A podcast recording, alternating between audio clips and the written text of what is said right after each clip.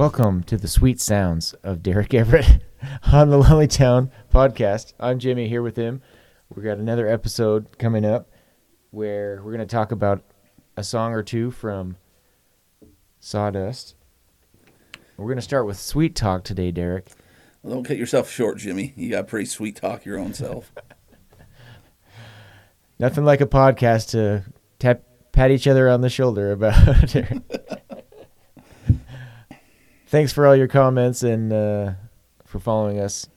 It really strokes our ego and makes us want to continue, because if we stop, no one will ever say thank you or no, it's okay. You know who you boys should interview?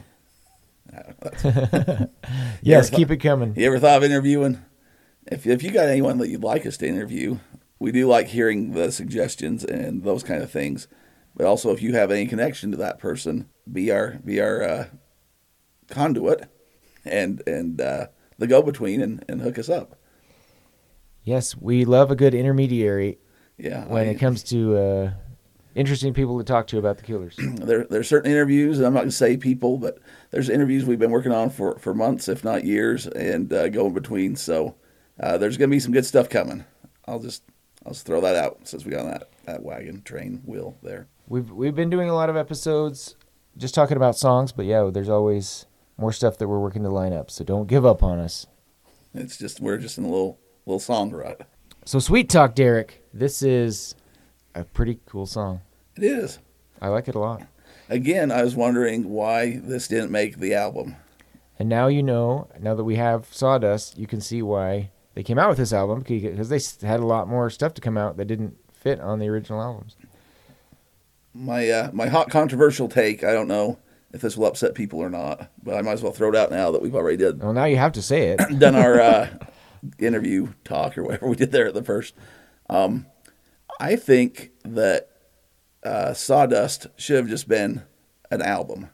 I think by calling it, I know it was based off of an Oasis album of B-sides and stuff that was kind of similar, that Brandon's a big Oasis fan and was kind of like, well, I want to do the same kind of idea or do that for us. But I mean, it had somewhat more success than I thought when I looked into it.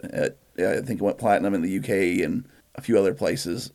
But I think had this just been released as a Killers album, call it Sawdust, call it whatever, but either have it be the second or third album, depending on when you want it to come out, follow up to Hot Fuss or to Sam's Town, I think it would have done a lot better just as a standalone album. I think when you tell people this is kind of the leftovers and B-sides, and it just kind of feels like a lesser than, like this wasn't worth your time, unless you're a big fan. This wasn't good enough to go on those other two albums, or these songs weren't as good as those others, and you think, well, I didn't like some of the songs on those others, so if this is below, whatever your least favorite song is on Sam's Town or Hot Fuss, then all this is going to be garbage. I think it would have done better commercially that way, and I think the songs would have been better received. We've had a friend reach out and say how Tranquilize is his favorite Killer song, 20 years after the albums came out or whatever now. He'd heard it before, but didn't even realize it was the Killers and didn't really follow up, and now it's his favorite Killer song. I think that might be for the general public. I know a lot of the people that listen to us are pretty, I mean, you'd have to be a pretty big Killers fan to listen to a Killers podcast. Or you're a Derek Sweet Voice fan. Yeah, or you're just a big fan of me or Jimmy.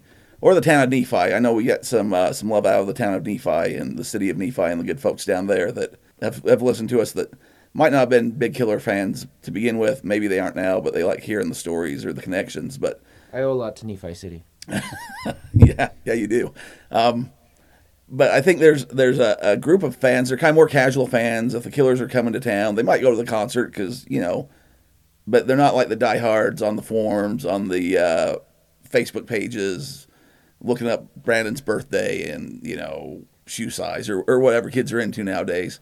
So I think for those fans, Sawdust is like this holy grail album because they know it's the deep stuff. It's the B-sides. I know everything about them.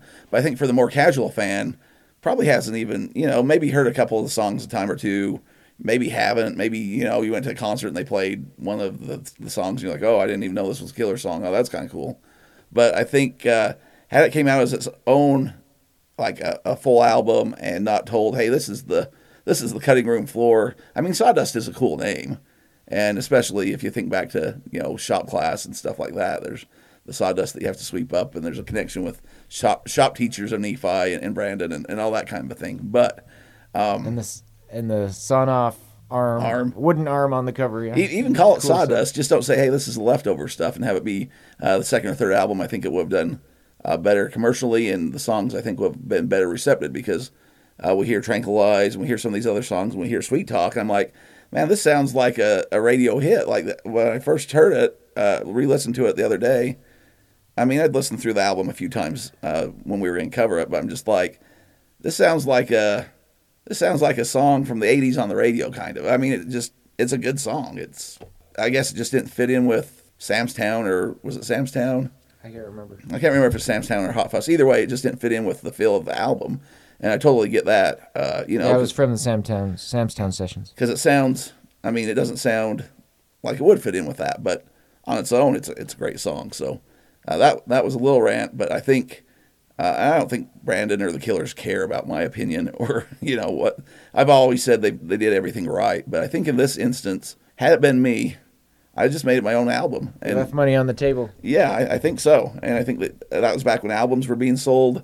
And I think they left. I think it would have done a lot bigger had it been compiled as that, instead of just this kind of underground thing that went to the fans, which is kind of cool in its own right, I guess, yeah, if that's what you're after. But that's my hot take, Jimmy. Yeah, I guess the only thing that comes to mind when I look at the set list in that regard is that by doing it this way, I think it left a little bit more room to leave some of the demo type sounding songs, you know, that they didn't ever finish. They could have finished them and put them on as a studio album, but. And there's also some of the covers and remixes that probably wouldn't have been on there. So it just gave them a little bit more creative license by making it this kind of album to throw some of those remixes and covers. Yeah. But I mean, obviously it worked for them. You have all these deluxe albums and different editions coming out, too, of songs that get added on. And I'd hope they would do, like you said, I think last episode, that they might do something like this again. Whether it's Sawdust 2 or whatever they want to call it. We've heard enough rumors and things about songs that exist that people are like clamoring for. I don't know if they're looking for the right spot to put them in, like an album, or if they're just kind of piling up and they don't know what to do with it. But I think everybody would be happy for a Sawdust 2 at this point, but who knows if that will ever happen. Well, even to do something like they did with Pressure Machine Deluxe, where they just had like 6 different versions of other songs, and from what it sounds like when the deluxe version came out, there were a ton more. There was a rock version of West Hills that we never got to hear, that, you know, it'll never come out now since it didn't make deluxe, for them to say, oh yeah, it didn't make the cut for this extended version, but now we're going to put it on a third you know, it'll sound desperate if they put it on a third album, but I want to hear it, dang it. Yeah, that's the thing, I want to hear it, and that's, you know, going down a weird road here, but it's usually when somebody passes away, like Prince or Elvis or whoever, and there's, you know, CDs that come out or albums that come out. I guess the CDs don't really come out for now anymore, but as much as they did anyways. But albums will be released for years and years after their death, because their family gets together and they find this vault of songs that, you know, have just been sitting there, and so I don't think I'm going to outlive the members of the band, so I might never, I don't know.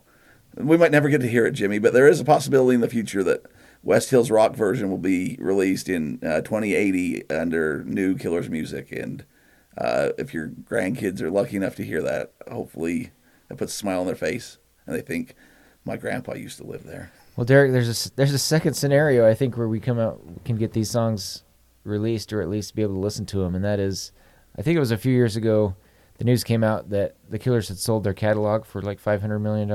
Oh, yeah. So I think we just have to, whoever bought that, we just need to buy it from them.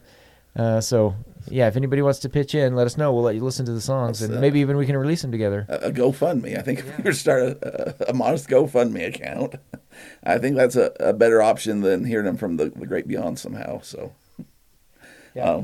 I'd rather buy it than have them all die, so. Or me try to have to outlive them, and then, I don't know. It's going down a dangerous road there. Well, if you're my grandchildren listening to this, I hope you've been able to listen to Slot Tech and Diamonds on Black Velvet, because I probably never got to in my lifetime. And some special songs that, I don't know, some cover. I'm sure there's some famous cover now that is on there that they never released as well. But anyways, let's get back to Sweet Talk. I took us down a dangerous road there. So Sweet Talk, this is the first time I think we get introduced to the concept of pressure. That will be the major theme and even the title of a song and album about Nephi. So in Sweet Talk, he says, lose these shackles of pressure.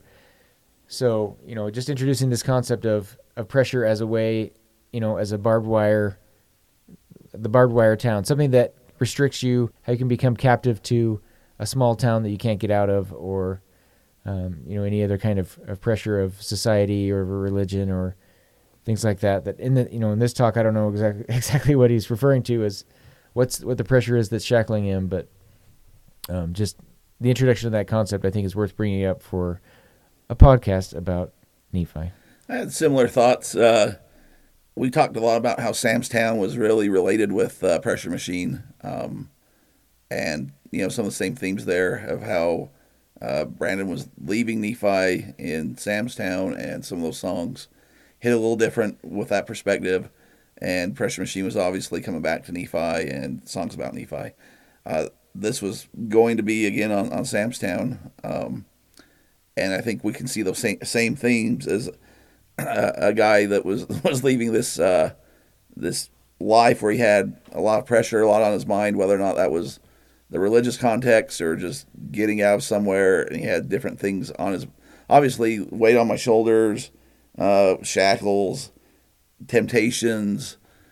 I don't know if this is going into Vegas and you're getting all this new perspective of life and what's going on there, or if it's leaving the old and just getting away from it. But yeah, he talks about pressure, which would come again with Pressure Machine. I think there's a lot of lyric similarity with some of the things that were touched in Pressure Machine. And then it's just this open sky. He finally gets rid of this pressure, the stuff that's been tying him down, the weight on his shoulder, all that stuff. He finally gets rid of it, and he's able to fly and become who he's always wanted to be, or, you know, live that life that he's wanted. You know, then it goes back into shame, you know, thorns, all this kind of stuff that would just hang down and hold somebody back. But when he was able to escape that, which, again, with the time frame and stuff, I think leans towards getting out of Nephi, he's able to fly and get that release and no more troubles. And it's a really, lyrically, it's kind of an interesting song when you look at it that way and compare it with Pressure Machine and some of those things. But as far as just the sound too, it's a different sound from most Killer songs, but it's got a good vibe to it, I guess, is what I would say. It's got a good feel. You listen to it and it kind of lifts your spirits, I think, or at least for me, it kind of puts a smile on my face and a bob in my head and off to the day. Yeah, the other connection with Pressure Machine is Sleepwalker. So there's a lyric where he says, I'm not looking for sweet talk, I'm looking for time, top a tower and sleepwalk. You know, just pops out to me when I read the lyrics, when I find the name of a Pressure Machine song in the lyrics. Yeah, and another thing that kind of popped up to me is when he gets to that hold on, hold on, hold on, kind of made me feel a little bit of boy vibes as far as, like, don't overthink it, life's going to get better. I guess you could kind of put that into Terrible Thing a little bit. But just he knows it's going to hurt sometimes. Just hold on, and life's going to make sense. Like, you can get out of this scenario that you're in. And I think that's a lot with just that. I mean, we've talked a lot about adolescent age or the coming to age or that kind of thing. I obviously don't think that's exclusive to growing up in central Utah or anything like that. But there's kind of a feel of life just kind of burdens you down. All you know is this one thing, this one place that you've been. Just hold on, and the sweet talk, the life's going to get better. Don't overthink it, boy. White arrows are there for you, and you have no clue what's on the horizon. And I kind of got that same kind of feel with the, you know, hold on, hold on, hold on. Like, just wait. It's never as bad as you think it is. Like, it doesn't matter what's going on with life. It doesn't matter what's going on any given scenario that you're in. It's never as bad as you think it is if you just hold on and figure out whatever you're going through, it gets better on the other side. And I kind of got that feel from the song. Yeah, it's also kind of a throwback to all these things that I've done where if you can, hold on, hold on. Yeah. All right. Well, I'm sorry that this episode has come to an end. You'll have to listen to another to get more of Derek's sweet voice. And just hold on. It's coming. It's hold on. I guarantee it'll be less than a month until you get to hear his voice again. That's another episode down from Lonely Town.